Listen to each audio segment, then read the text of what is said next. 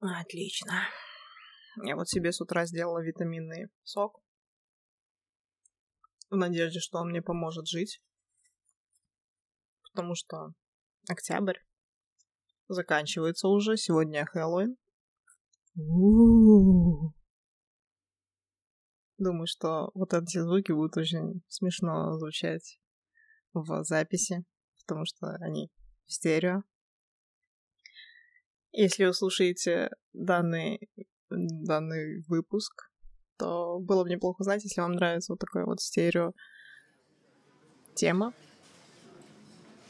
то чувство, когда ты не можешь подобрать правильных слов, и у тебя не хватает просто словарного запаса. I want an excuse for mistakes I've done. Don't leave me now, cause you the trying to make all good and make you mine. You, I'm a dandelion, wine, and every time you leave, I'm dying. You always sinking my ships, but I wake up with your name on my lips. It's a love, it's a lust, it's the only way to feel. It's a love, it's a lust, it's the only way to feel. It's a love, Ну что ж, приветствую вас на нашем осеннем подкасте, который мы записываем 31 октября. Сейчас суббота, день у всех почти у меня пасмурно. Если у вас не пасмурно, то вам повезло, и вы чувствуете себя намного лучше, чем те, кто сейчас сидит в пасмурном дне. Вместе с нами сегодня, как всегда, э, ваш я, Лейла. Всем привет. Хи-хи. Валерия. Привет. И э, дорогая Лия. Всем привет. А также с нами Мария, наша замечательная психологиня. Приветик. Мне вообще не нравятся э, феминитивы, так что заранее прошу прощения, Мария. Да, я тоже не слишком большой фанат феминитивов, и поэтому психологиня немножко режет мне ухо. Сегодня у нас на повестке дня были какие-то более общие темы, а также была какая-то определенная, по которой у нас э, Мария делает а, научную работу, я так предполагаю. Но к ней мы вернемся чуть-чуть попозже, потому что темы на сегодняшние, самое главное, это коронавирус, коронавирус, ла-ла-ла-ла-ла-ла, коронавирус. Что у нас тут э, коронавирус в Чехии. У нас снова ЧП, и у нас все закрыто. И мне сегодня нужно будет успеть сходить в магазин, потому что завтра все магазины будут закрыты. И успеть нужно будет сходить до восьми, что ли, вечера. И кроме этого никуда нельзя выходить. Надеюсь, что это скоро пройдет, потому что я хочу зимой покататься на, на сноуборде. И очень сильно желаю, чтобы зимние курорты были открыты. У вас в плане закрыли, продук... закрывают даже просто продуктовые магазины? Ну, продуктовые, да, абсолютно все, куда могут ходить люди, будет закрыто по воскресеньям. Но пока что только по, вос... по воскресеньям. А в обычные дни будут открыты только вот первые необходимости вещи. Но и то с с 10 или с 8 утра до, до, до 8 опять-таки вечера, если это какие-то продуктовые. Если это какие-то банки, например, то и того меньше. Ну, они, они и так работали укороченное время. Вот. Ну, у вас прям жестко. Я не знаю, сколько у вас случаев, но в Голландии динамика намного хуже, я подозреваю. Потому что у нас стабильно где-то по 9-10 тысяч, может, сейчас уже больше случаев в день. А это всего лишь на 17-миллионную Голландию, как бы. Но справедливости ради голландцы вдруг стали беспокоиться о том, что что-то что не так. И если там по всей Европе, в принципе, даже летом уже было введено правило, что в помещении носить маски, то у нас это было введено ну, от силы 2-3 недели назад. и то как бы не все все равно это делают, очень много тех, кто нарушает. А, и плюс у нас растет количество случаев а, среди студентов, среди молодежи. И я просто слежу так за локальными голландскими новостями, и чуть ли не каждый день там происходят какие-то случаи, когда там очередную нелегальную пати прикрыли, а, и там студенты опять бушуют, что им не дают жить, и вообще-то это они будут, как молодое поколение, потом расплачиваться за весь кризис, а, созданный этими злыми дядями, которые сейчас закрывают все заведения и прочее. А, да, ну и, собственно, из-за такой динамики и из-за халатного отношения людей, кому где-то от 18 до 25 лет, а, решили запретить а, распитие и продажу алкоголя после 8 вечера. А, не то чтобы кто-то все равно это делал, по факту. Ну, я имею в виду не то, чтобы кто-то сейчас не распивает алкоголь в публичных местах, потому что я сама видела, что людям все равно. Но хотя бы закрыли бары и рестораны, и открыты только магазины. А, но у нас по воскресеньям, например, все работает. Ну, просто в Чехии на данный момент очень сильный прирост каждодневный. И, наверное, можно аномалиями называть только минимумы, где был общий прирост за день, намного меньше, чем обычно, который случился недавно, было всего лишь 7 тысяч прироста за день, в то время как обыденный прирост составляет около 15 тысяч в день на 10 миллионов людей. Ой, ну это прям, конечно, плохая динамика совсем. Россия и Москва сейчас тоже побивает собственные рекорды по э, заболеваемости. А, количество заболеваний в день. Однако не сильно что-то...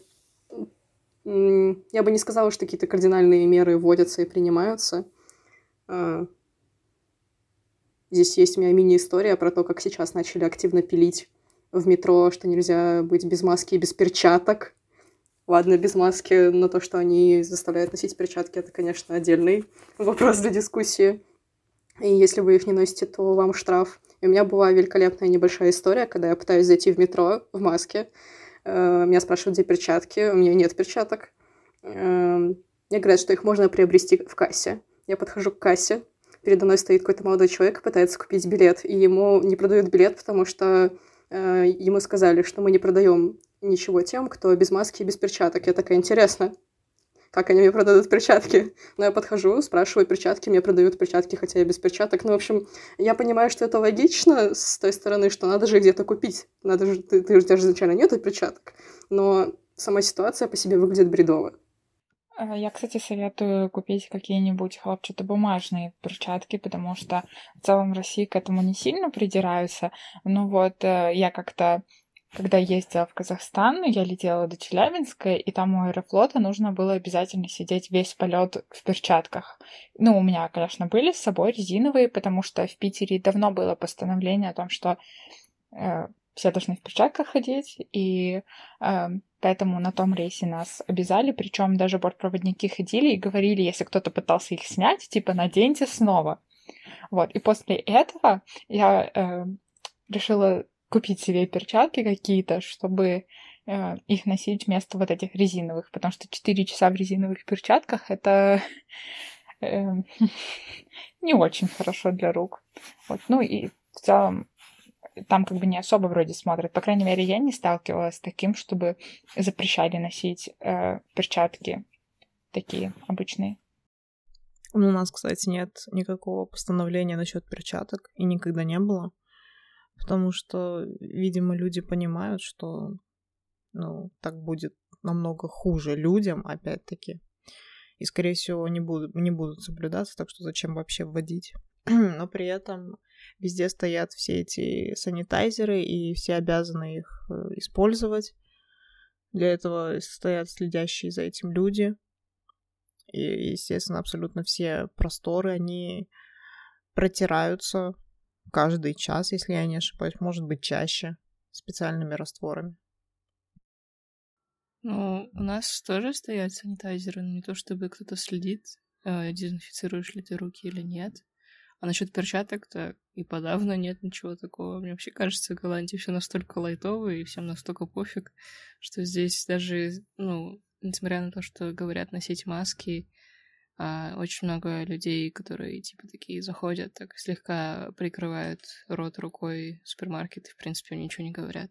Меня больше поражают именно сами люди, которые, возможно, и могут соблюдать все эти нужности, но либо соблюдают их неправильно, либо соблюдают их не до конца. Ну, там типичный пример — это маска «Только народ». Хотя я видела, я недавно ездила куда-то, по-моему, в полицию за визой, и я видела мужчин, который надел маску только на нос, а народ уже не хватало. Кстати, я периодически снимаю маску с носа, но потому что я начинаю задыхаться, и у меня начинает кружиться голова, и я почти теряю сознание. Ну, могу понять. А, я вообще купила себе а, специальные многослойные хлопчатобумажные многоразовые какие-то э, анти какие-то там бактериальные с антибактериальным слоем что-то там в обычном магазине ну в смысле в аптечно как, каком-то специализированном у нас это называется драгерия в общем drugstore грубо говоря и в них намного проще дышать. Это какие-то с, ну, один там передний слой, он сам такой дырчатый. А сама маска, последний слой, она закрытая полностью, и в них легко дышать. Так что я, я тоже очень долго боролась с тем, что я просто задыхаюсь. Но после того, как я приобрела это, у нас прям все нормально стало. Пришлите нам гуманитарную помощь в Россию. Я помню, я ездила где-то в августе, что ли, в Германию а, на Фликспасе, и там в общей сложности в автобусе находиться нужно было ну, с пересадками, там самые, самые длинное, ну, самое такое длинное время, когда ты находишься в автобусе, это было около четырех часов, и тебе нужно сидеть в маске, а еще так как это лето, это было просто... Я думала, вот я реально потеряю сознание в какой-то момент, а сзади меня еще сидел очень вонючий мужик, я даже не знала, от чего именно я потеряю сознание. Ну, как бы да. Я вот когда приехала в, обратно в Европу, прилетела я в Мюнхен, и мне нужно было сидеть в автобусе до Праги пять с половиной часов, естественно, в маске. У меня тогда была обычная хирургическая маска. И было супер жарко. И тоже были какие-то вонючие люди, господи. И я не могла никак от этого всего спастись, и я просто направила вот этот кондиционер, дующий на тебя, просто как так, чтобы он, грубо говоря, отмахивал с меня эти запахи, но при этом и на меня как-то попадал, чтобы мне было не совсем жарко. И я запаслась заранее салфетками, всегда с собой ношу сухие салфетки. Я просто отодвигаю маску, протираю и снова ее насаживаю. Было очень сложно. И очень жарко, и вонюче. Вот-вот, я и о том же. Я как вспомнять ощущения. Уф. Ну, отлично. В общем, коронавирус не собирается пока что уходить из нашей жизни так точно. У нас все давно уже всегда... Э, ну ладно, всегда на одной работе сидели э, дома все время. На другой тоже, но я на нее не приходила в офис все равно. Так что посмотрим еще, сколько это продержится. Надеюсь, что мы сможем хотя бы в следующем году нормально куда-нибудь вырваться и отдохнуть, увидеть другой мир посткоронавирусный. Ой, было бы замечательно. Да, кстати, у тебя же у тебя же аж две конференции, на которые ты могла бы поехать в этом году, но не смогла. Если я правильно помню, то одна варшавская, прямо связанная с социальной именно психологией. Да, там одна в Кракове, да, связанная с социальной психологией, другая в Праге. Там в целом по всем направлениям собираются психологи, но все это перенесли на следующее лето. Возможно, ты сможешь подготовить свой проект и выступить на краковском поле, на краковской сцене. Там в целом до этого подаются заявки, то есть э, я пойду же и с тем же, что меня до этого приняли. То есть это какие-то старые мои работы. Просто буду об этом рассказывать не этим летом, а следующим. Вот. Но зато у других исследователей еще есть возможность подать свои тезисы какие-то в течение этого полугода. Да, обидно совсем получается, что никуда не поедешь. У меня так еще и стажировка сорвалась этим летом. А ее не перенесешь. Так что да. Да, у меня у коллеги тоже сорвалась стажировка. Она должна была на несколько месяцев поехать в Италию. Но обстоятельства решили иначе. Ну вот у меня обстоятельства тоже так решили. Единственное, куда я попала в этом году, это, блин, в Казахстан. Не самая лучшая отпуск стажировка. Незабываемое путешествие. А ведь я тоже хотела, раздумывала над тем, чтобы приехать в то же время. Хорошо, что не приехала.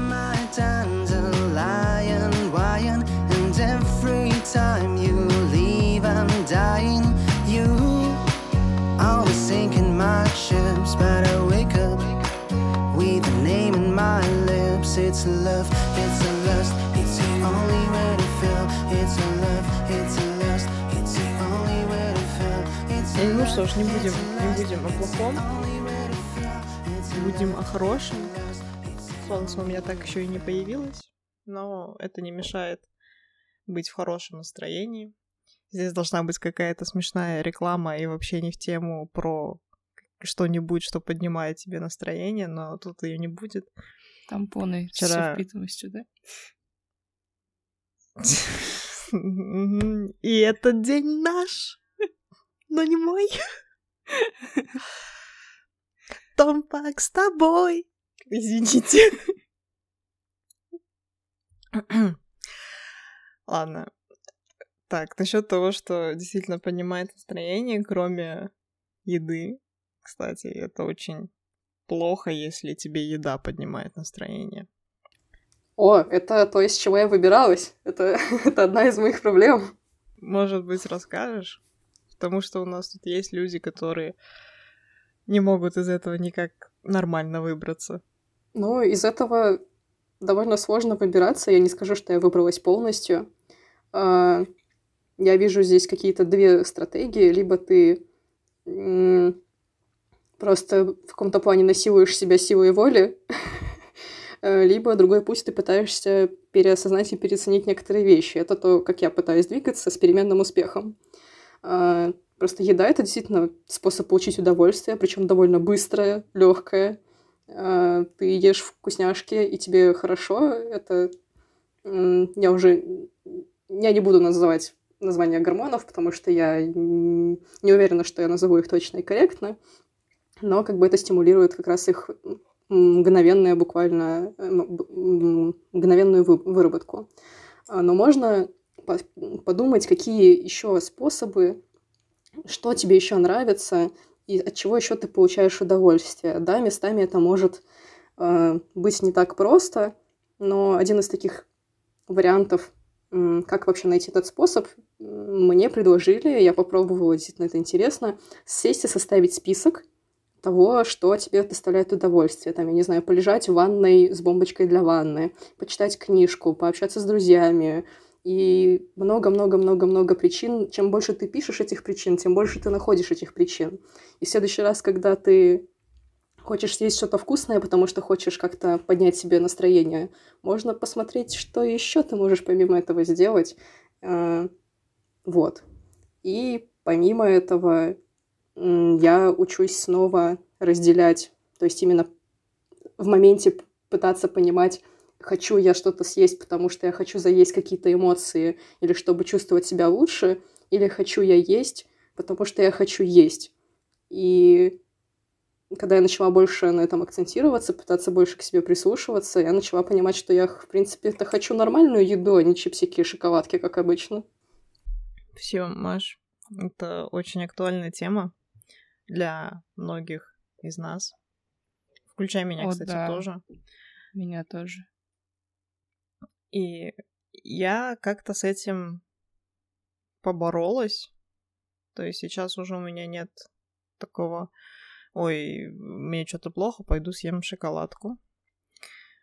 А я стала тоже также прислушиваться больше к своему телу и не даже не так, как вот хочу ли я действительно или есть, или это мои эмоции, а скорее больше прямое физическое, прямой физический анализ своего тела.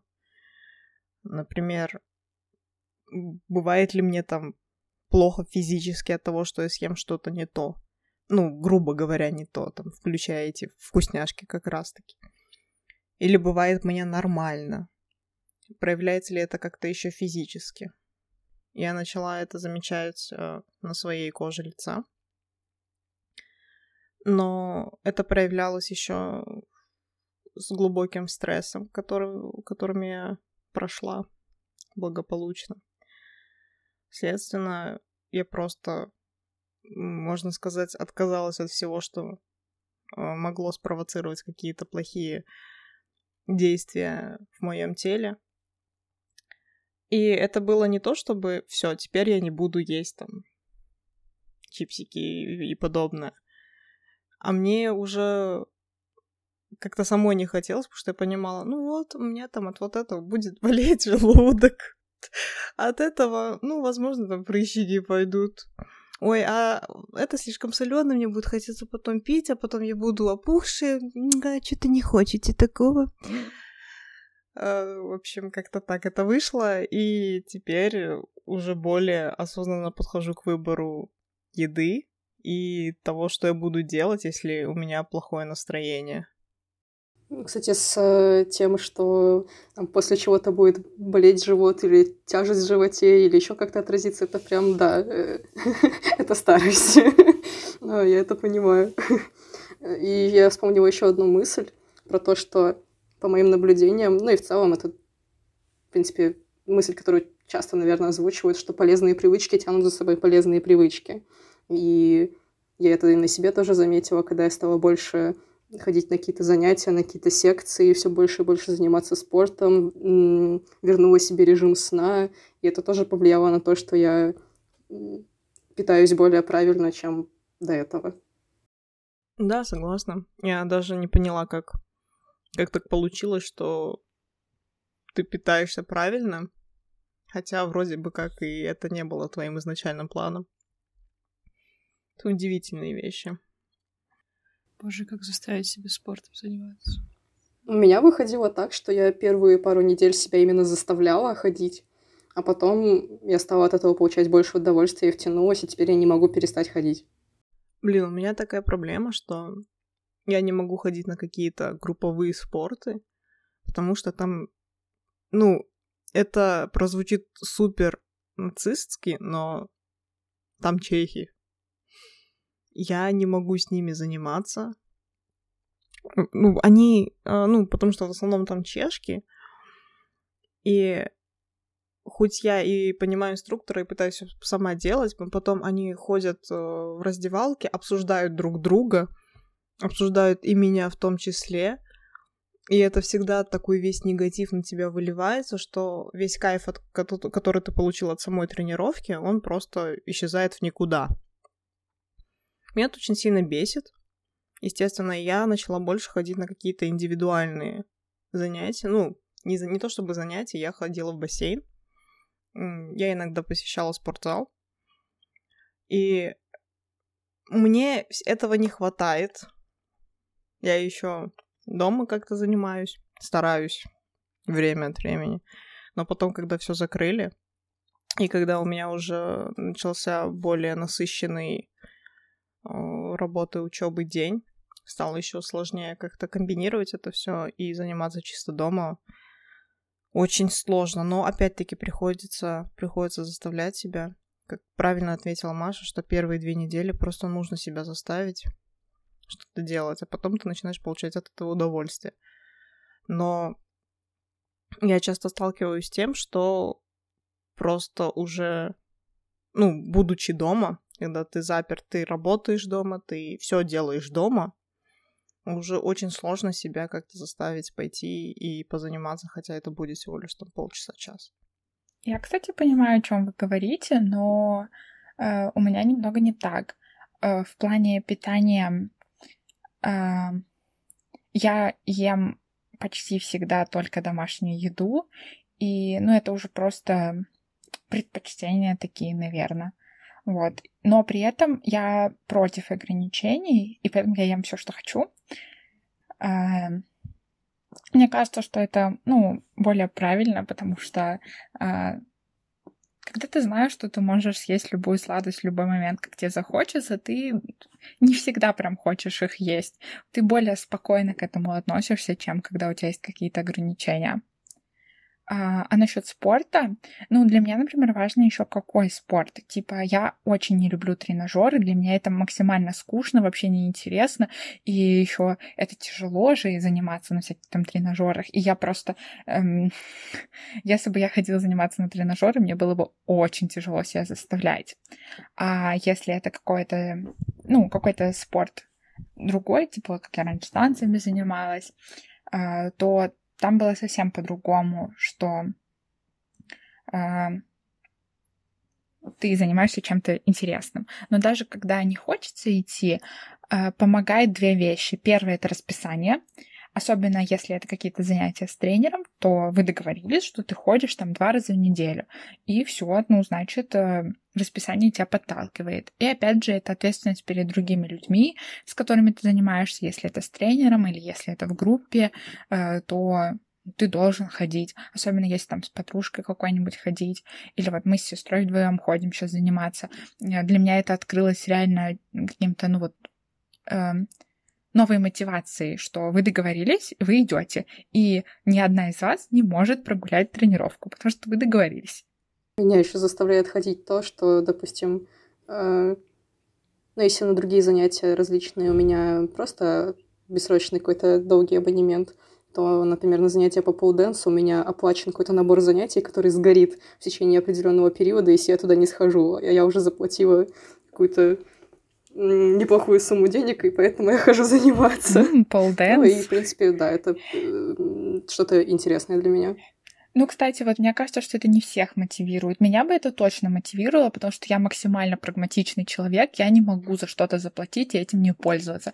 Меня прям будет это, ну, я должна буду либо избавиться как-то это, ну, это касается всех любых вообще вещей, даже материальных.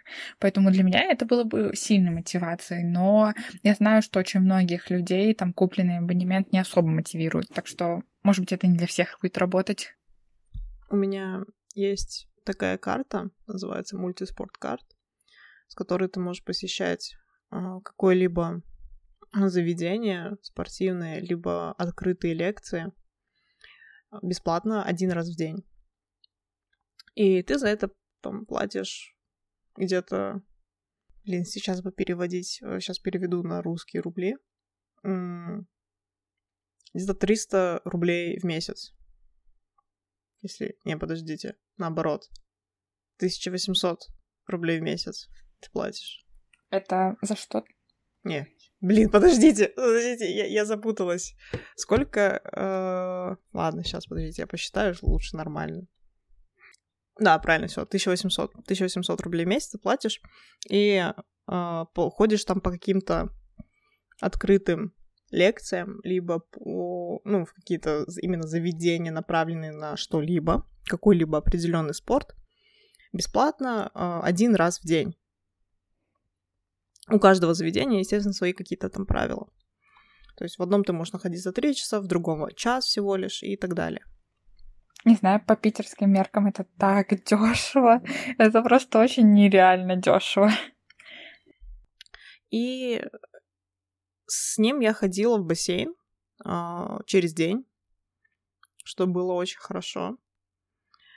Э, с ним также посещ- посещала э, всякие танцы, открытые лекции по танцам и так далее. Однако ходить именно вот на какую-то тренировку мне всегда было очень сложно, потому что все эти тренировки, они не в удобное время. Точнее, те, на которые я бы хотела ходить, они все не в удобное время. Они устроены, блин, так, словно как будто бы ты студент, нежели ты работающий.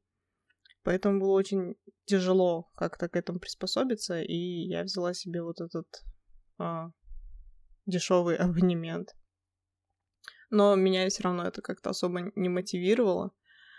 А, но скорее это еще зависит от, от твоей личной занятости и расставления приоритетов. То есть э, в один момент ты ставишь приоритет а, дела против, против спорта, а второй раз ты можешь найти для спорта какое-то какое-то время. Лучше, конечно, его находить всегда и, например, что-нибудь на минут 15 утром и вечером хотя бы делать зарядку было бы уже неплохим плюсом твоему состоянию. Ну и, естественно, можно эти потом будет занятия увеличивать уже по собственному желанию. Мне, кстати, кажется, что ты еще такую интересную мысль сказала про то, что когда ты долго сидишь дома, то очень сложно выйти на улицу. Это реально так. Так сложно, вот когда ты долго, не знаю, ленишься, не ленишься, заставить себя выйти и что-то сделать. Это правда так. У меня вот постоянно такое. Я, причем, в отличие от вас, кто куда-то ходит и занимается спортом или что-то делает, у меня что-то последние месяцы прям совсем все с этим тухло, и я вообще, в принципе, в основном сижу дома, и мне на самом деле даже в магазин тяжеловато выйти бывает. Я такие моменты, когда мне тяжело выйти в магазин, я просто съедаю все, что у меня есть в запасах, и потом уже просто надо пойти в магазин. А как же заказать еду? Вот-вот-вот. у тебя же не бесконечное количество денег, верно? Это какой-то больной вопрос. Блин, да, вообще Совсем очень сильно больной. Прям ниже пояса удар. У меня получилось так, ну, у меня получается так, что приходят деньги, а, я их раскидываю по всем нужным абсолютно вещам, включая какое-то откладывание, и у меня остается энная сумма, на которую мне нужно прожить месяц. И с учетом того, что я довольно неплохо прогнозирую свои траты и, в принципе, какие-либо свои действия, в зависимости от каких, каких-то определенных факторов, я могу понимать, будет ли мне на что-то хватать, если я там, например, сейчас закажу еды, будет ли мне хватать, чтобы я, не знаю, в какой-нибудь очень важный момент смогла сорваться куда-нибудь, там, например, на такси поехать. И как-то уже сложненько заказать еду, уже как-то вот сходить в магазин и что-нибудь приготовить кажется намного выгоднее. Вот так. Возможно, я скряга тот еще. Но не настолько скряга. Вот, как-то так. Как-то между. Прагматичный скряга, вот так. Да, наверное. Да, в общем, ниже пояса удар. Сложно очень говорить за деньги. Что опять моя грустно. То только не ешь, пожалуйста. А так хотелось. Иди съешь банан. Я... Или сельдерей. Я уже съела. А у меня нет банана. Что мне делать? Приезжай ко мне. Заказать! У меня есть еще бананы. Эх, если бы только можно было выйти из дома, не в магазин. Заказать дешевле, чем приехать в Москву. Не, мне все равно нужно, нужно сходить в магазин сегодня. Еще э, для меня лично очень большой мотиватор ходить в магазин это э, тратить купоны на еду. У нас есть купоны на еду. И я когда вижу вот эту вот стопку купонов по сколько? 270 рублей каждый купон. Думаю, блин, если я закажу, то я не смогу за них расплатиться вот этими штуками. Надо сходить в магазин и их потратить, а то у них там энное количество, ну, до энного времени нужно их потратить. А что за купоны в плане, как ты их получаешь? Ну, это привилегий на работе, скажем так. Это нормальная тема в Чешской Республике и Словацкой, предполагаю, тоже. А, ты, чтобы получить эти купоны, платишь около 40-45% от стоимости этих купонов, а все остальное платит твой работодатель. То есть, грубо говоря, ты вот один купон ты купил там не за 270 рублей, а за 130 рублей. Получается выгоднее. И ты ходишь потом в магазины или в какие-нибудь еще рестораны можно ходить, где можно ими заплатить. И ты приходишь и просто их, их даешь вместо денег. Неплохо. Я знаю, что здесь, допустим, у Яндекса есть нечто похожее, но там дают не купоны, там дают карточку, на которой лежит неплохая сумма денег, и которую, и которой ты можешь расплачиваться в ближайших к офису кафешках, ресторанах и барах. Ну вот, тут э, вместо вот этих купонов также придумали и карты. То есть сейчас э, в более продвинутых э, фирмах выдают карты. Я, к жаль, к такой не отношусь. И тоже вот можно там уже без какого-то определенного лимита можно делать разные транзакции а, в заведениях, что в кафе ресторанах, что и в обычных магазинах. В общем, удобно. Удобно. Кстати, о кафе и ресторанах. Я вчера разговаривала с одной знакомой, и мы как-то наткнулись на тему тыкв. Сейчас же Хэллоуин, сейчас же октябрь как раз тыквы собрали. Я обожаю тыквы. Я вот, например, никогда именно чисто тыквы не ела. Ела тыквы в мантах. В... Тыквенный пирог я даже не ела ни разу. Но вот что я точно люблю, это pumpkin spice в Старбаксе. Я вот все хочу купить тыкву и сделать дома это ну, требует, требует времени процесс. А почему ты тыкву не ел? Как-то... Я, кстати, не люблю ничего в Старбаксе. Ну, у них же такой горьковатый пережаренный кофе. Я такая, не, не. Ну, вообще, кстати, отличается от Starbucks, ну, от страны к стране, я заметила. Вот, да, очень сильно. А, я просто, когда была в Старбаксе в Японии, там было вкусно все. Но нужно сделать скидку на то, что в Японии, в принципе, вкусно все. Но конкретно в Старбаксе у них был, типа, кофе с сакурой, и вот он был прям офигенный. Ну, вот, например, чешский с pumpkin spice еще как пойдет, но самый лучший, который я пробовала, был все же в Америке. И он не был переслащенным, ничего подобного. Конечно, понимаю, что, возможно, там были какие-то другие не самые лучшие ингредиенты но он был все равно самым каноничным и вкусным, который, который либо пробовала. А тыквы мне просто как-то не доводилось есть. Я не знаю. Я не искала их специально, чтобы пойти купить. Ну, дайте попробую тыкву. Не было такого. Ну, не знаю. Вот, может быть, сейчас успею.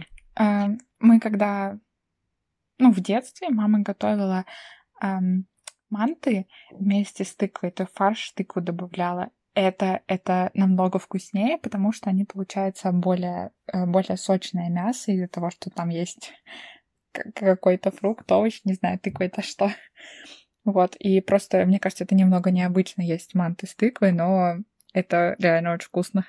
Манты с тыквой, да, это вкусно. Еще можно, как вот, э, общается, мясо в мантах смешивается с тыквой, также можно делать котлеты из курицы с кабачками фарш. О, прикольно, я попробую, спасибо. К чему я клонила? Потому что pumpkin spice является в моей жизни неотъемлемой частью осеннего настроения. Так же, как и золотые листики, какой-то мелкий дождь. Прага очень красивая в золотую осень. В принципе, наверное, почти любой город красивый. Но тут прям вот сочетание разных цветов деревьев, ух, прямо в сердечко бьется очень сильно каждый раз, когда я это вижу. И э, словить вот это осеннее пражское настроение очень мне как мне очень нравится, когда ты один где-нибудь в городе, ты видишь всю эту красоту, чувствуешь запах pumpkin spice, и я не знаю, как объяснить. Я вот вспоминаю вот это чувство, и оно такое окрыляющее, что ли. Жаль, что мы не можем сейчас свободно ходить э, в Праге. Хотелось бы еще раз такое почувствовать. Это потому, что мы заговорили о прекрасной еде, а не каких-то грустностях. Блин, опять это еда.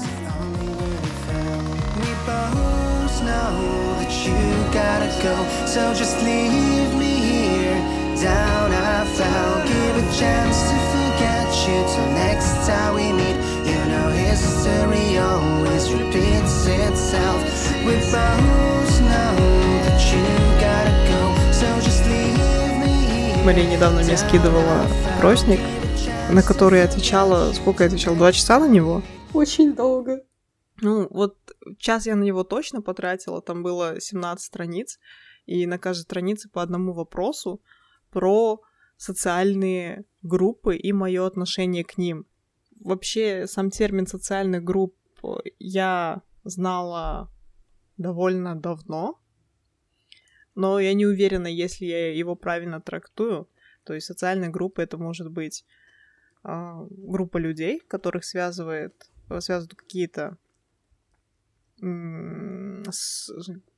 странно, наверное, говорить по свойства по отношению к людям. Признаки. Да, спасибо. Какие-то признаки и определенная деятельность. Это так? В целом, да. А, я бы сказала, что, в принципе, понятие социальной группы может немножко варьироваться. То есть может начинаться с того, что да, это какая-то группа людей, объединенных общими какими-то социальными признаками, например, это гендерные группы, то есть мужчины, там, женщины и так далее, а, или какие-то расовые группы, этнические группы. То есть здесь мы не всегда можем говорить, что они действительно объединены какой-то общей деятельностью, но они осознают свою принадлежность к этой группе, и вот у них есть какие-то общие признаки, общие черты, а, как внешние, так и, возможно, культурные. А, и дальше мы можем уменьшать, скажем так, размеры группы до каких-то малых социальных групп. То есть группы, которые уже действительно связаны какой-то деятельностью друг с другом, уже лично знакомы с каждым членом этой группы.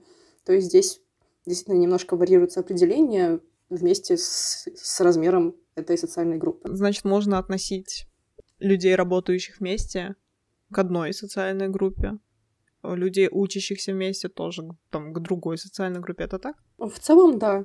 Да и даже какой-то рабочий коллектив — это тоже группа, а, которая связана друг с другом с какими-то отношениями, у них есть какая-то ролевая структура, а, возможно, даже какая-то иерархия. Здесь мы еще можем разделять в целом группы на какие-то формальные и неформальные. То есть, допустим, работа — это, очевидно, какие-то формальные группы, которые закреплены, и вы в этом всем варитесь. А группа друзей, с которыми вы собираетесь, это уже какая-то неформальная группа, у вас нет какой-то четко заданной структуры.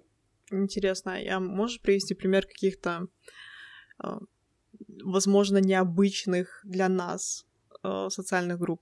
Мне кажется, что здесь сложно привести какой-то необычный пример, потому что это то, что ты интуитивно понимаешь. Когда ты смотришь на человека, ты его уже начинаешь категоризовать и относишь к различным группам. То есть ты смотришь и видишь, это девушка, там, она такого-то возраста, то есть в определенной возрастной какой-то категории группе. Она, там, не знаю, блондинка. Это тоже может быть некоторым признаком, и для себя это может быть значимо, что она блондинка, может быть, у тебя какой-то ты считаешь, что блондинки и брюнетки различаются какими-то характеристиками помимо внешних. А, ты узнаешь, например, что она занимается танцами, относишь ее в группу танцовщицы, тоже складываешь о ней какое-то впечатление. И так далее, и так далее, и так далее. То есть можно сказать, что э, отношение человека к группе складывается в глазах оценивающего человека, верно? Наверное, не совсем. Здесь смотря на что, что мы рассматриваем. Если мы рассматриваем какого-то конкретного человека, как он к этим группам относится, э, или хотим как-то спрогнозировать его поведение относительно этого всего, то здесь важно не как его видят, как его группу видят со стороны, а как он чувствует эту свою группу, как он к ней относится. То есть люди в разной степени могут чувствовать свою идентичность с той или иной группой. То есть, например, какая-то группа может быть важна для человека, и вот э, и прям он это активно везде использует, активно об этом говорит, э, что-то делает для этой своей группы, участвует в ее жизни. А какие-то группы он может даже не принимать или не любить. Например, ну, существуют люди, которым не нравится, что они принадлежат какой-то национальности, и они всячески пытаются это отрицать. То есть э, здесь это о каком-то личном отношении к группе, нежели впечатление со стороны. А можно попросить об, об один инсайт, если он у вас уже есть. Много ли людей, которые не любят э, принадлежность к какой-либо группе? Ну, конкретно это не то, чтобы мы сильно рассматривали, насколько их много. Я не думаю, что их прям много, и здесь вопрос в том, акцентирует ли человек на этом внимание. Я не думаю, что у каждого есть какая-то группа, которой он принадлежит, и он такой, у, как я ее не люблю, как я не хочу быть частью этой группы, нет, я не являюсь ее частью, не сравнивайте меня с ними. Э, мне кажется, что по большей части отношения может быть нейтральным, но именно каким-то крайне негативным я не думаю, что это слишком часто возникает. Хотя вот сейчас на фоне... Я не, я не очень хочу поднимать эту тему и раскрывать ее, э, которую сейчас озвучу, но здесь ее можно упомянуть в контексте событий, произошедших во Франции, э, и которые сейчас дали свои отклики в России с, с мусульманами. А, я знаю людей, которые относят себя к группе мусульмане, и их это очень раздражает, и им сейчас не нравится, что их относят к этой группе, потому что они не имеют ничего общего с теми людьми, которые сейчас выступают против произошедших событий. Удивительное, удивительное животное, человек. Очень социально зависимое. И наблюдать все эти а, коммуникации между разными группами людей э, довольно интригует. Меня так точно. Вообще группа... Группа — это еще интересно в том плане, если мы сузимся до какого-нибудь рабочего коллектива или учебного коллектива, вот ваша студенческая группа, или вот проектная группа, в общем, что-то вот в таком роде. И здесь интересно, что это может влиять как на то, что вы что-то делаете, если вы что-то делаете совместно, вы можете это делать, наоборот, успешнее, если вы вместе, а можете делать, наоборот, хуже, если вы работаете вместе. Это все зависит тоже от ряда факторов. И это все безумно интересно. Есть какие-то определенные факторы, которые влияют на успешность или, наоборот, неуспешность группы? Mm.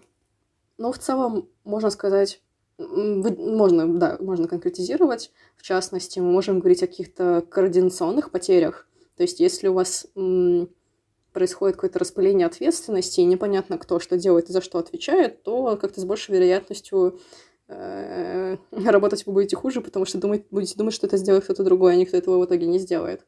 И если у вас есть какая-то структура, какое-то разделение там, ответственности и обязанностей, то это как-то стимулирует работу.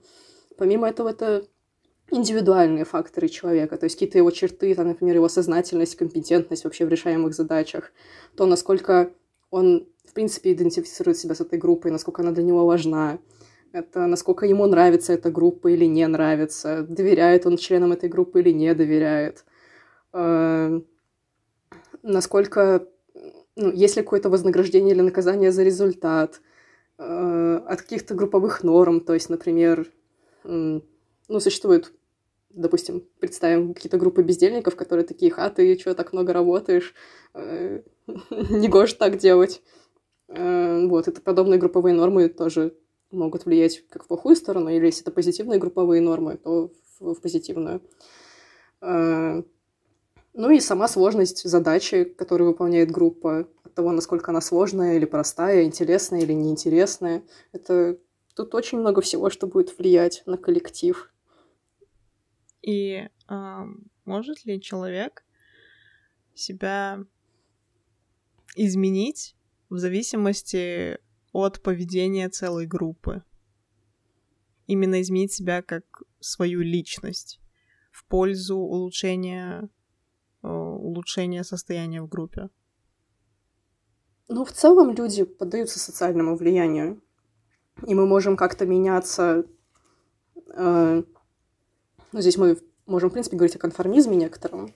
И если ты меняешься и как-то подстраиваешься под группу для пользы группы, ты можешь это делать как, ну, может быть, истинный конформизм, что ты действительно перенимаешь что-то и чему-то, что-то меняется, ты начинаешь что-то делать по-другому, э, или озвучивать какое-то мнение по-другому. А может быть сложный конформизм, когда ты такой, да-да-да, хорошо, пусть будет как вы хотите, я сделаю вид, что я согласен, но на самом деле внутри себя я не согласен, и меняться я не буду. Очень смешно ты это писала, конечно. Очень жизненно. А, понятно. Хорошо. А, тогда у меня следующий вопрос. Влияет ли а, в долгосрочной э, перспективе э, вот этот сложный конформизм на состояние группы.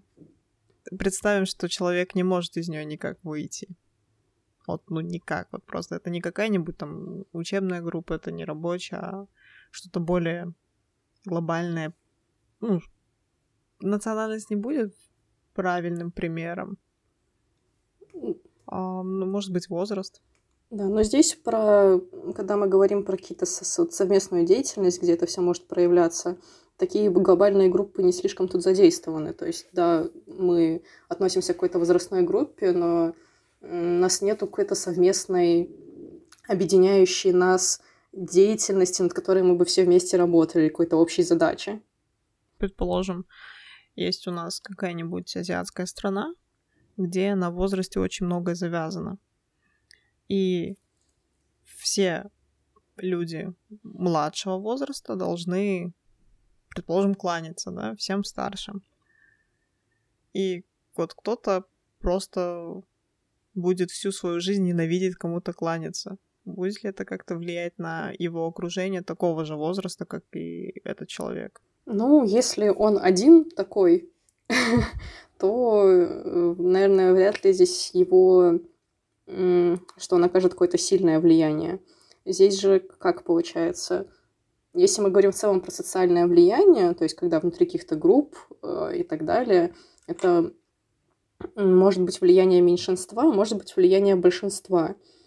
Э, и в данном примере это попытка влияния меньшинства, то есть что ну, вот все следуют этим нормам, а вот он не следует. Но если он просто будет не следовать и просто делать это как-то там, резко эмоционально, э, никак это не объяснять, то вряд ли он изменит какое-то общественное мнение. Влияние меньшинства обычно основывается через э, аргументацию.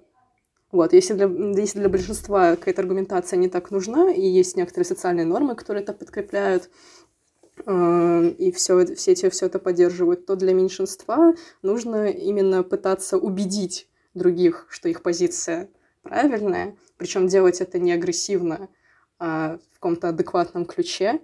И тогда, возможно, да, у него будут появляться какие-то сторонники этой идеи в этой группе, их постепенно будет становиться больше, и что-то изменится. Удивительно. Спасибо большое, Мария, за разъяснение. Честно говоря, я не знаю даже, что можно еще больше сюда добавить проходиться по тому опроснику я не хочу. Я и уже довольно много потратила времени и э, речевой силы, чтобы вписать все. Надеюсь, это было хоть как-то valuable. Это очень valuable. Я здесь кратко объясню, что это был опросник. Мы сейчас адаптируем методику э, для измерения коллективной самооценки. То есть наша самооценка в целом складывается из какого-то ряда факторов, и мы можем говорить в целом о своей самооценке, можем говорить о каких-то частных ее проявлениях. То есть, например, насколько я хорош там как программист, насколько я хорош как родитель и так далее.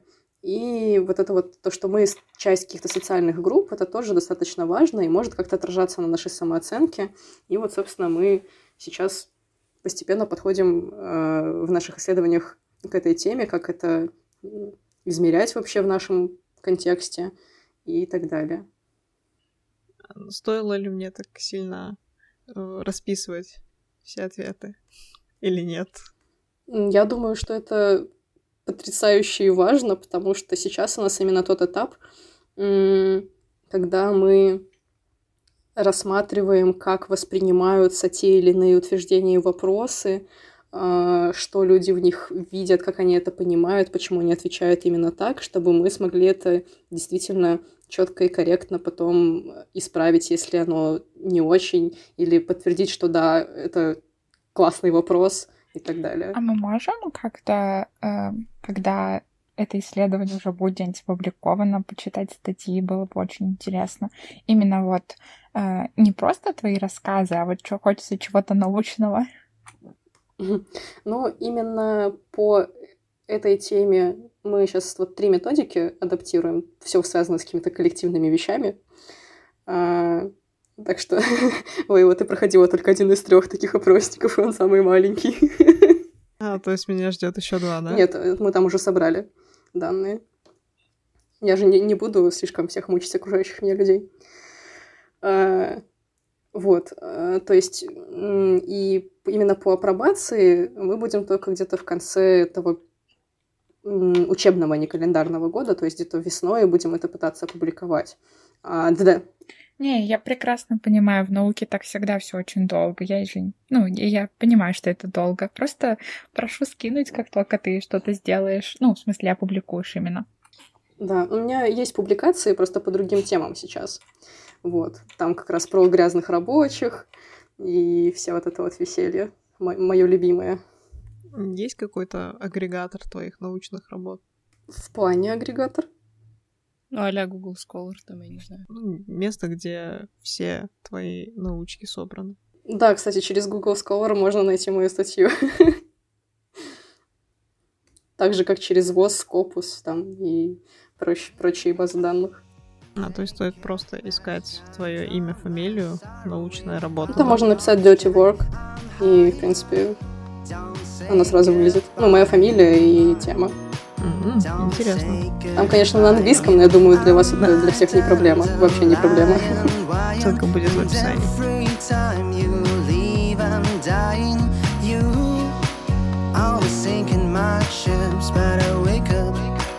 With a name in my lips, it's a love, it's a lust, it's only way to feel. It's a love, it's a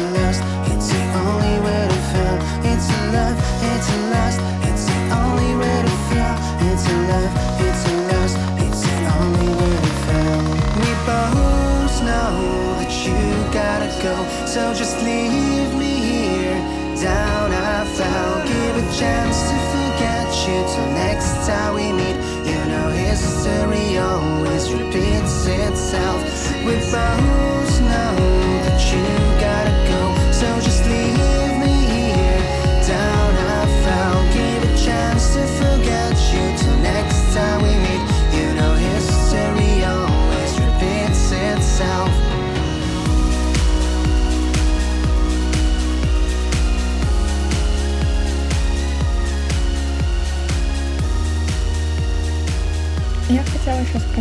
вообще еще немного про социальные группы. Поймала себя на мысли, наверное, лучше начать э, издалека. Я, короче, записалась на курс по а, написанию цепляющих текстов. Да, подписывайтесь на мой инстаграм, там весело. Я стараюсь писать смешно.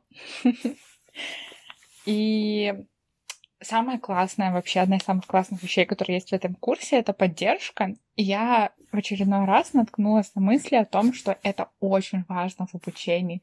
Я не знаю, как у вас, но когда я училась, особенно в бакалавриате, я столькому научилась от своих одногруппников. Мне кажется, что э, мои одногруппники, которые лучше программировали, чем я, а я специально общалась именно с ними, они меня столькому научили. Реально, мне кажется, что я научилась от них большему, чем от, э, от универа, от теоретических курсов. Возможно, опять же, это связано с тем, что мы вместе делали и помогали друг другу делать какие-то больше практические задания а мне не хватало именно этой практики, каких-то там нюансов.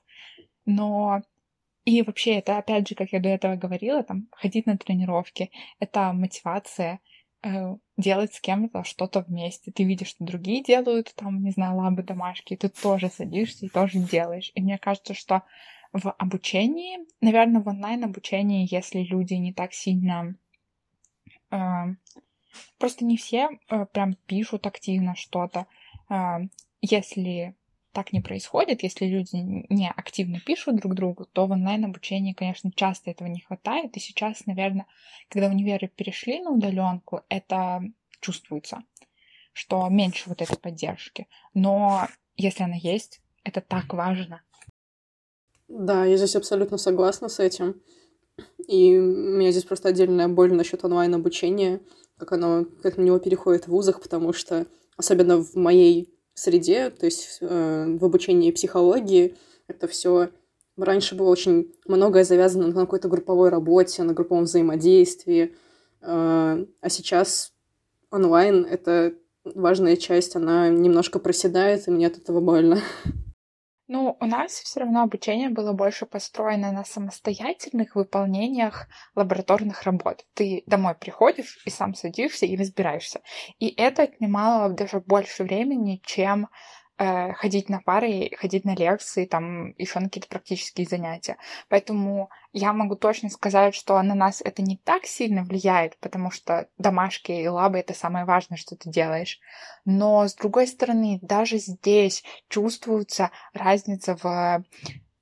Ну, я считаю, что все-таки тут важно, как это все организовано. Можно и онлайн обучение нормально организовать.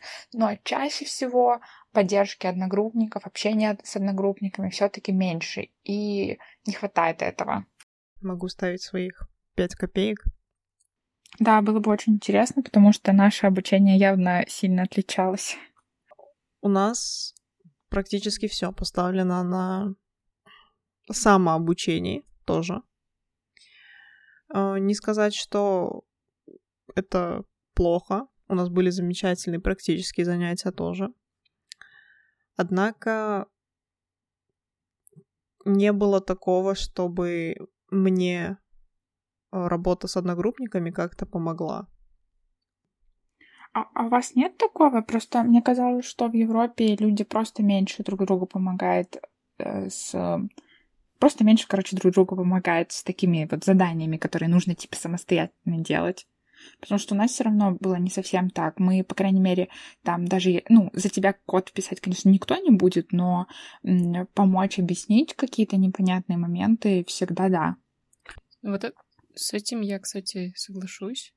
Вообще, например, у меня, когда было здесь, ну, когда я здесь в бакалавриате училась, это было недавно, Здесь очень много завязано на групповой работе, в принципе, потому что голландцы любят такие всякие задания, но а, как-то здесь э, при этом все равно тяжеловато работать с кем-то в группе, потому что люди в большинстве своем либо как-то не особо хотят прям жестко помогать, а, либо они просто хотят ничего не делать.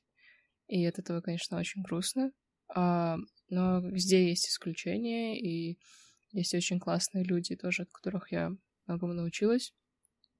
А, но в целом, ну, мой последний семестр прошел тоже в онлайне, и у меня от него впечатления в основном только негативные, потому что ты реально как-то не чувствуешь а, принадлежность к группе, я не знаю, но ты просто чувствуешь, что ты сидишь дома, и вот ты открыл компьютер, и вот ты что-то делаешь, и ты как бы вроде как э, знаешь, что там куча твоих знакомых тоже как бы смотрит там условно лекцию там или э, туториал, но все равно вот это вот чувство присутствия, оно очень важно. И я это еще поняла, когда преподавала, а, потому что как бы у нас мы использовали не Zoom, а типа Blackboard видеосвязь, и там а, не прям можно, чтобы все камеры включили, ну и плюс еще интернет не у всех хороший. И очень тяжело понять вот то, что ты сейчас сказал. Это люди реально поняли, или они просто, типа, сейчас вообще сидят и там, я не знаю, условно смотрят сериальчик на фоне. Да, кстати, вот про, про, про преподавание я тоже заметила, когда мы переходили на удаленку, обратной связи от студентов ее стало в разы меньше, и мне как преподавателю стало сложнее. Я еще из, как говорит мой один коллега, быстрых преподавателей, то есть я когда что-то говорю, я жду реакции ответной сразу же, и для меня вот эти вот паузы я еще, да, довольно быстро обычно что-то рассказываю. И вот эти паузы, когда ты ждешь, что тебе студенты ответят, они для меня просто гигантские. И прям тяжело из-за этого. Да, да, да, соглашусь, потому что вот ты вроде как что-то сказал, и мы в основном пользовались общим чатом, то есть они там что писали, и мне было очень тяжело говорить, потому что я вот так говорю, и как бы дома у меня никого нет, и я вроде как одна говорю, и такая спрашиваю, все понятно, и мне как бы пишут сообщения в чате, и то с задержкой, и я чувствую себя как, я не знаю, как какой-то сумасшедший, который сам с собой разговаривает. Да, это, это абсолютно... Не знаю, на меня это повлияло очень как-то демотивирующе. Эм, и вот эти моменты тишины, когда ты ждешь какой-то реакции. Еще мне нравится, в кавычках нравится, когда ты такой что-то говоришь и видишь такую кучу выключенных вебок, открученных микрофонов, и ты вообще не знаешь, что там происходит. Как-то вообще ужас. На самом деле забавно, вот мой э, начальник, он из э, людей, которые считают, что вообще мы давно могли, как программисты, уже все сидеть на удаленке и так далее, что это как бы реальность уже, в которой мы живем, и вообще за удаленку, за свободный график и все такое. И изначально, э, когда мы только переходили, вот э, прям, я имею в виду универские занятия переходили на удаленку, э, все говорили о том, что там постоянно включать камеры, это как бы не нужно нафиг, это еще куча ресурсов съедает, потому что когда много человек включают камеры, это ну, напряжно для э, компьютеров. А сейчас, вот э, прошел октябрь, я там прихожу уже даже на какие-то там обычные встречи, э, в смысле э, онлайн-встречи, и мой начальник такой говорит, ну что-то я давно вас не видел, ребята, давайте теперь всегда с камерами. И он теперь на каждой встрече с камерами. Я думаю, блин, как пандемия меняет людей. То есть, видимо, всем уже надоело вообще отсутствие долгое очень живых встреч, что уже теперь как-то все начали задумываться, а меня вообще точно слушают, а что там люди делают, то, что у них камера отключена, и как-то хочется больше какой-то обратной связи, которой явно не хватает. Я как студент могу лишь сказать то, что, конечно, блин, хрен знает, кто там что делает, однако, господи, как же это удобно, когда ты можешь записывать in life version что там происходит, э, ну, что тебе рассказывает учитель. Для меня, как работающего студента, это очень важно, это супер valuable, и я неимоверно благодарна. При этом ты можешь всегда он в онлайне просто сходить, написать кому-либо из преподавателей, спросить о чем угодно. Это намного для меня лично удобнее, нежели я бы ходила в университет. Так у меня получается с преподавателями намного больше связи, нежели, нежели если бы я ходила прям face-to-face. У меня вот как-то ну, я тоже согласна, что это очень удобно, и просто вот как-то вспомнилось, хотелось отметить. А у нас в университете, на самом деле, лучше всех сработал факультет психологии, и они, в принципе, вообще, по-моему, организованнее всех потому что у них вот такая фишка с записыванием лекций всех и выкладыванием их в, в общий доступ, она уже давно, то есть они стабильно уже, у них проработанная схема, как что записывать и в каком формате это выкладывать. А, и помимо этого, там, как, э, ну, у них очень структурированно они выдают всю информацию, и я, ну, я это знаю, я просто брала там, у нас был обязательный курс по психологии, и они быстрее всех скооперировались, и вот как только вот пандемия ударила, а, перевели почти все курсы в формат зачет не зачет, что я считаю, ну, особенно вот когда вот был последний семестр, это прям, я не знаю, прям камень с души убрали, потому что мне кажется, в таких ситуациях э, переход, внезапный переход онлайн, внезапная смена там, экзаменов э, а, и перенос их в, в, в онлайн, это все очень тяжело. И они сделали такую фишку, что они быстро сделали какие-то задания, которые нужно сдавать там каждую неделю, из-за чего у тебя есть какой-то эффект, что ты вот что-то делаешь каждую неделю, что ты что-то учишь.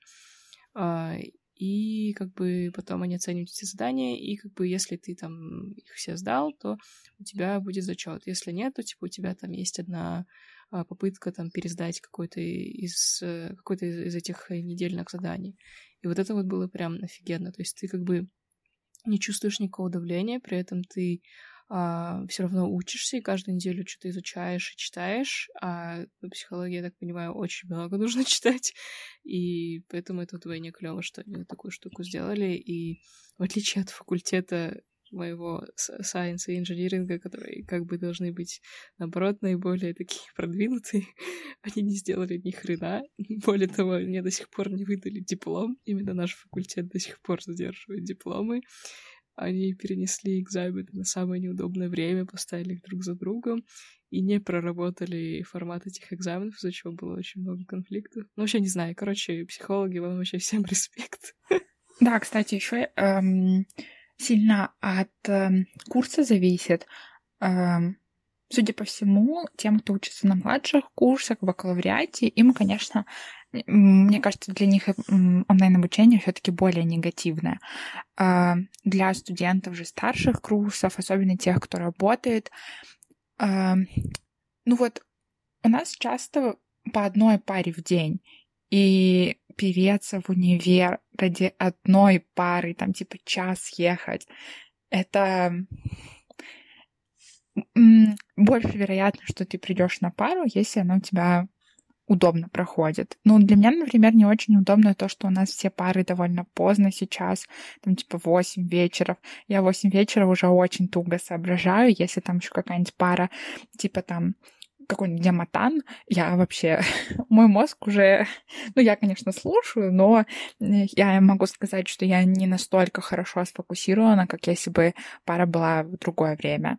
Но как бы как студент магистратуры, я понимаю, что в нашем обучении уже немного другая цель, мы уже как бы больше ну, диплом побыстрее хотим получить. Все равно уже не так много, во-первых, предметов, и мы, может быть, не так сильно вовлечены в, в обучение, как раньше, то для студентов младших курсов это, конечно, все более критично. Ну вот, кстати, да, то, что я сказала, что когда не надо ехать, да, такая пауза была очень долгая. Я хотела сказать про то, что вот тот случай, когда, когда тебе не надо никуда ехать, наоборот, мотивирует тебя учиться, потому что ты просто открываешь ноутбук и садишься. А типа вот если тебе куда-то переться, у нас есть еще там одна пара в 8 утра, и ты такой, блин, к восьми, к восьми. Вот прям сложно было бы себя заставить.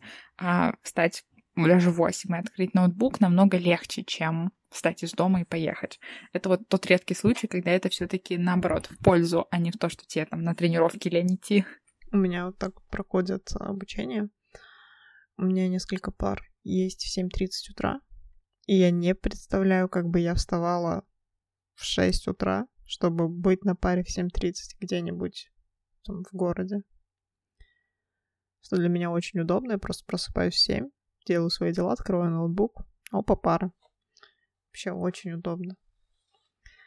И да, кстати, сложно насчет того, что когда у тебя пара там 8 часов вечера, и это какая-нибудь математика, и ты такой, я не понимаю. Вот. Ну, хорошо. Что-то мы забол... Угу.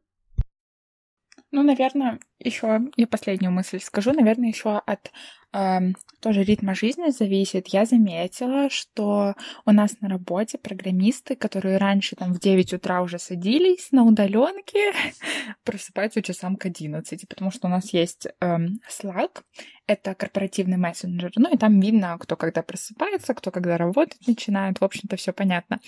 И на удаленке вот спустя несколько месяцев люди реально стали позже начинать работать, и поэтому, может быть, там 8 уже не кажется так поздно но все равно тяжело. А я наоборот начала раньше работать и раньше вставать после этого всего. А почему? Как так получилось? Я не знаю, как так получилось, это какая-то магия, но с этими всеми карантинами... Сначала у меня вообще страшный режим сна скакал и режим рабочего дня. Потом оно как-то так началось, что я начала рано ложиться, рано вставать. И я встаю, и мне хочется что-то делать, я сажусь, работаю потом довольно рано заканчиваю, такая, чем теперь еще можно позаниматься, пойду спать. Прикольно.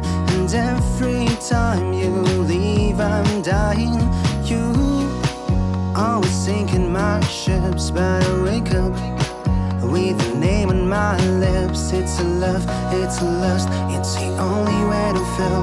It's a love, it's a lust, it's the only way to feel. It's a love, it's a lust, it's the only way to feel. It's a love, it's a lust, it's the only way to feel. Приходите к нам в Дискорд, ссылка в, в описании к каждому выпуску и в описании самого подкаста. Приходите к нам, становитесь э, частью нашей социальной группы. Мы всегда выслушаем, поможем. Иногда посмеемся над вами, но это не точно, шучу. Блин, хреново вышло с последней фразой. Приходите к нам в Дискорд. А, Мы обсуждаем тут абсолютно все, абсолютно со всеми. Вы встретите тут шквал мнений или нет, но ответ точно получите. Ну и да, нам всегда очень приятно слышать обратную связь после каждого выпуска, поэтому продолжайте ее писать, нам очень интересно. Также можете подключаться к нам также в обсуждение прямо в записи. Для этого в каждом анонсе будет специальная кнопочка, где вы можете потыкнуть, чтобы мы знали, что с вами можно считаться. В вас любим. Как-то сурово прозвучало, что с вами можно считаться. Прям, прямо как будто говорил, как угрожаешь. Ща посмотрим, кто там считаться стоит. Это, короче, угроза. Приходите к нам в канал. Все. Пока.